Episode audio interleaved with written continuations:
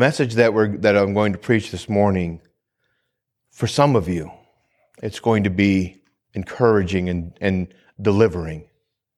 You're going to be able to realize that what God wants to do is deeper than what you've wanted Him to do. And you're going to be encouraged about that. For some of you, this might seem like a burden. What I'm getting ready to preach, you might say, Oh, I don't want, I, I was already having a hard time going this far with God, and now you're asking me to go further with God. And for those of you that feel that way, maybe some other day this message will be for you. I truly believe with all of my heart that God wants to set us free. That He wants us to live in the time that we have right now in a way that we're going to be glad that we lived when we're in eternity.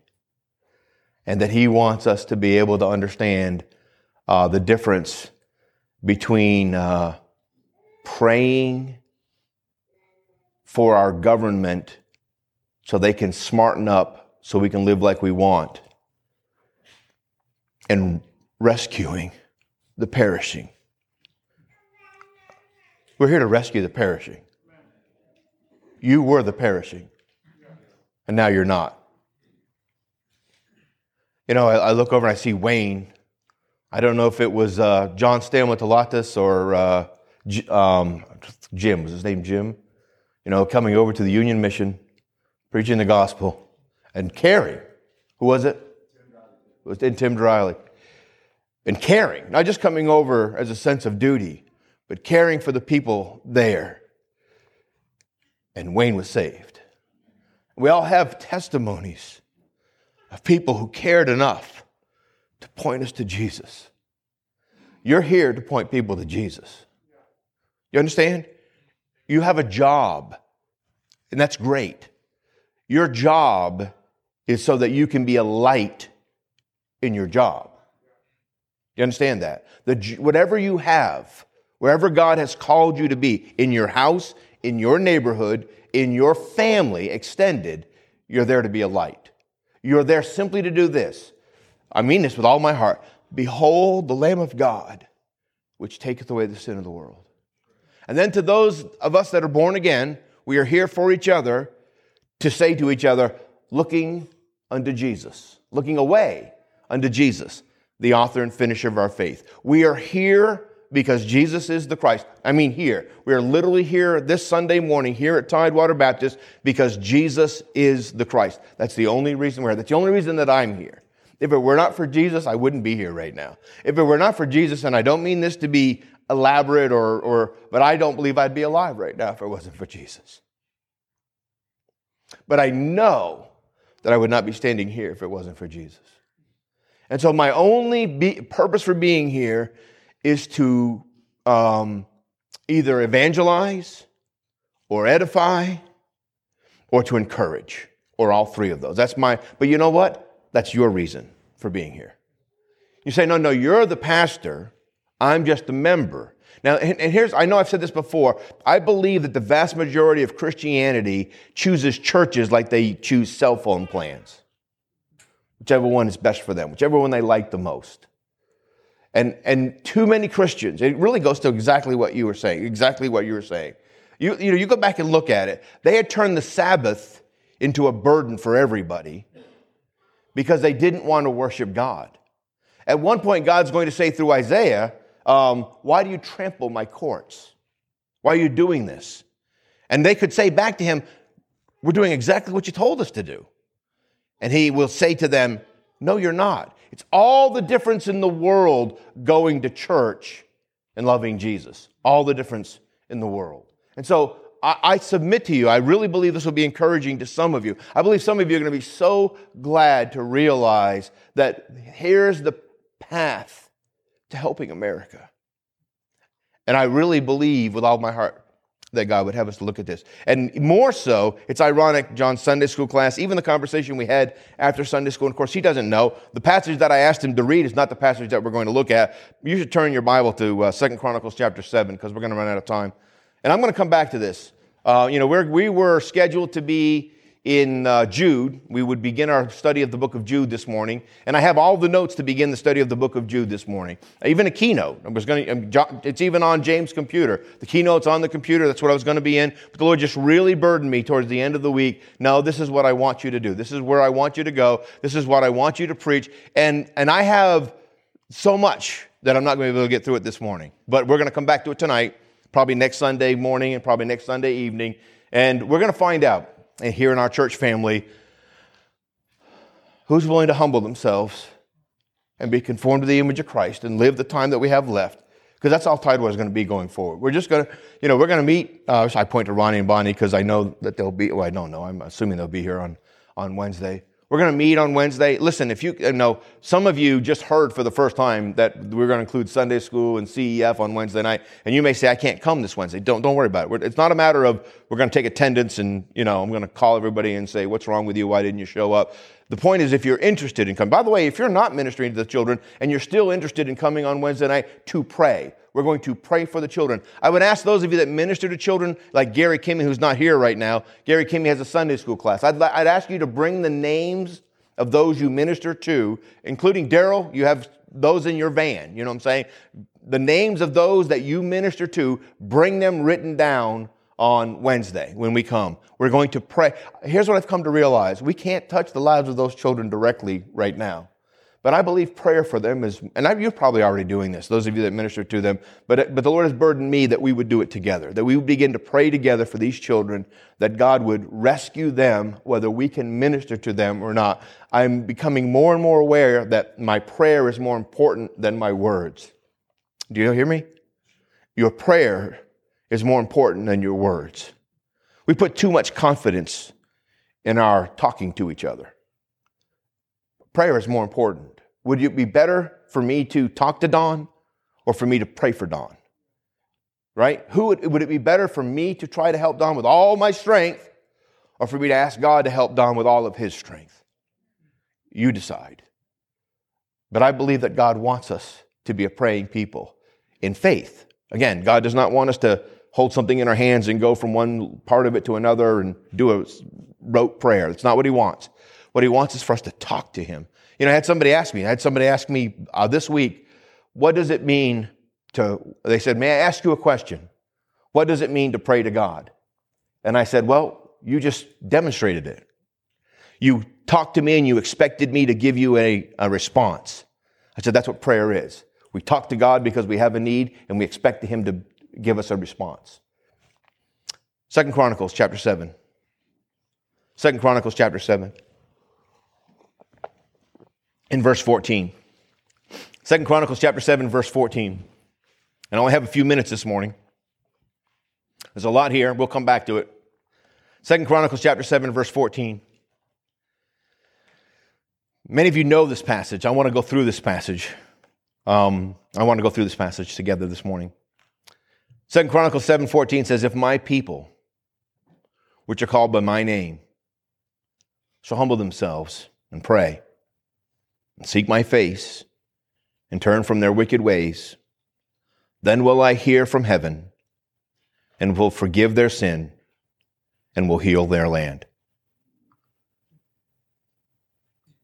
So, first of all, those of you who care to, put a circle around if and put a circle around then. If, then. Understand that this is a promise for, this is a conditional promise from God. Yes, there's an if. If this, then this. So let's look at the if. If my people, now I'm going to ask you to, I'm going to ask you to participate this morning. If you can, okay, if my people which are called by my name, let's just use that to begin with. If my people which are called by my name, if you consider yourself truly, truly consider yourself to be one of God's people called in the, his name. In other words, if you're a Christian, if you're truly born again, I am a child of God because of the blood of, just like the song just sang, redeemed, redeemed. I'm a child of God because of the blood of Christ. If that's true of you, would you stand up? I am, I am part of the my people called by my name. In other words, I am one of Jehovah's people, one of Christ's people called by his name. Okay, go ahead and sit down. This is for you. Is, is this not for you? Right? This is for you. Yes or no? You can decide right now. It says, if my people, and by the way, heal their land. You want to help America? Well, here's the pattern. Okay? Here's the pattern. And it's very much, I'm telling you, Jim, if you go back and read Isaiah 58 again and say, yeah, this is exactly what Israel was missing. And by the way, Israel missed this all of her life for the most part. And the church in the world is largely missing this still today.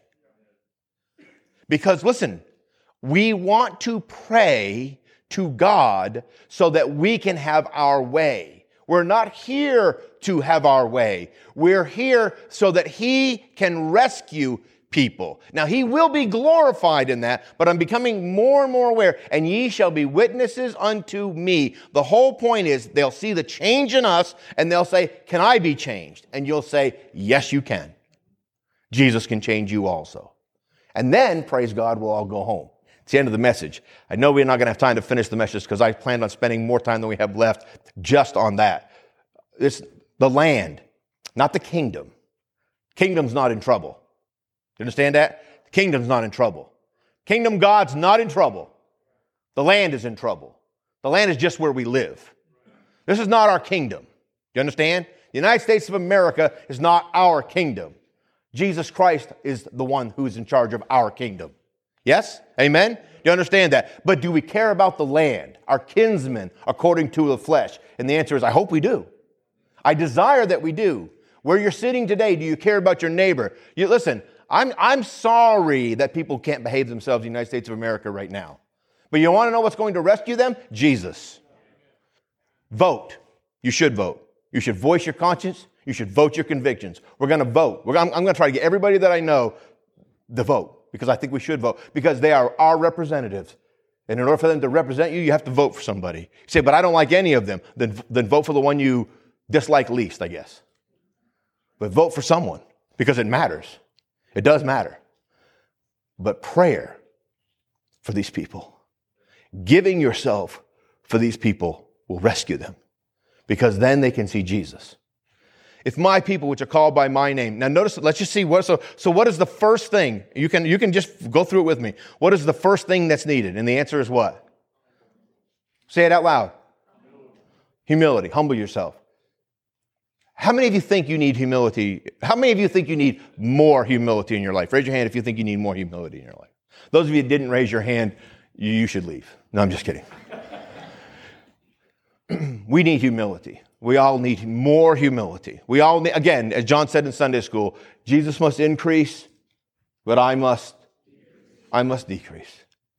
But I want Jesus to increase. And I hope that that's what you want too. I, am only get to introduce this this morning. Humble themselves. And then what it says after that, pray and seek my face. Pray and seek my face. And I think these go together. Pray and seek my face. If we'll humble ourselves, and then while we're humbled, if we'll pray and seek his face. In other words, not pray as in just to go through some religious activity, but pray seeking God's face in our prayer time. In other words, to go boldly to the throne of grace, to talk to the one that sits upon the throne of grace. Amen? Not to go, listen, listen, we're not sending letters, prayer letters to God. We're going to see God in prayer. We're coming before God to pray. We are going into the presence of God to petition Him, to, to give, bring supplication, to bring urgent requests. We're going before Him to do these things. That's what God wants us to do. And He wants us to see Him face to face when we're doing this. Go to Psalm 139, 23. This may be all we get through pretty much this morning. And we are pressed for time, I realize that. And that's okay. I mean, it is what it is. Again, not, every Sunday this is not the same. And, and I am just truly encouraged about what God wants to do in our church family. And I'm very excited about what He's going to do, I believe, through what we're looking at. Pray and seek my face. Psalm 139, verse 23 and 24. Psalm 139, verse 23 and 24. And this is pray and seek my face, I believe, expressed. Psalm 129, excuse me, 1, 139, 23 and 24. Search me, O God, and know my heart. Try me and know my thoughts, and see if there be any wicked way in me, and lead me in the way everlasting. Now, I want you to notice it says, Search me, try me. Uh, I'm, I'm, I'm going to expound upon these later. It says, Search me, try me. What, what about me? My heart, my thoughts, and my way. Okay? You guys see that? Search me, try me. Search my heart, try my heart. Search my thoughts, try them. Search my way, check it out, see whether it's what it should be or not. And then, again, we have the same thing.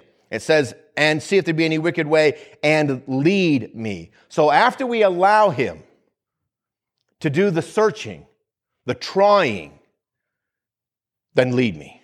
You make the change. You lead me. I have so much that I want to talk to you about these things. I really hope that you desire for this to be the change in your life. I listen.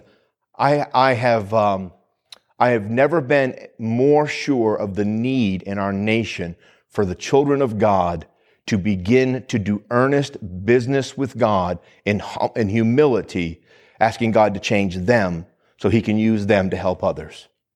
People need to be rescued. People need to be rescued. America needs to be rescued. If the land can be rescued, this is the pattern right here. So after it says, lead me in the way everlasting. And now going back to first, second Chronicles chapter seven, verse uh, 14, it says, then, and I want you to go back there now. Just go back there. You say, you're just running through this. And I am. We're going to go, we're going to slow down. I got four pages of notes, but, so we're going to slow down. But I want you to see it this morning before we, uh, before we go to the next step. Then, so it says, so, so the, the pray and seek my face, in order to see that, we're going to start in Psalm 139, 23, and 24. That's what we're going to do together. And we're going to look at those things. But then once we've done that, he says, lead me in the way everlasting. And that is to go back to Second Chronicles chapter 7, verse 14. Then will I hear from heaven and will forgive. What's it say? What does it say? Whose sin? Whose sin? Antifa's? Right? Yeah. But who, who, who's he talking about? My people. Isn't that remarkable? You want to help the people who need to be helped? Then let God deal with you. This is a promise. You know, um, it's in my notes. I won't go into it in great detail right now. But fear not. I believe God. That's the passage. Fear not. I believe God. You want to help people? Let God search your heart. Let God humble you. Let God change you.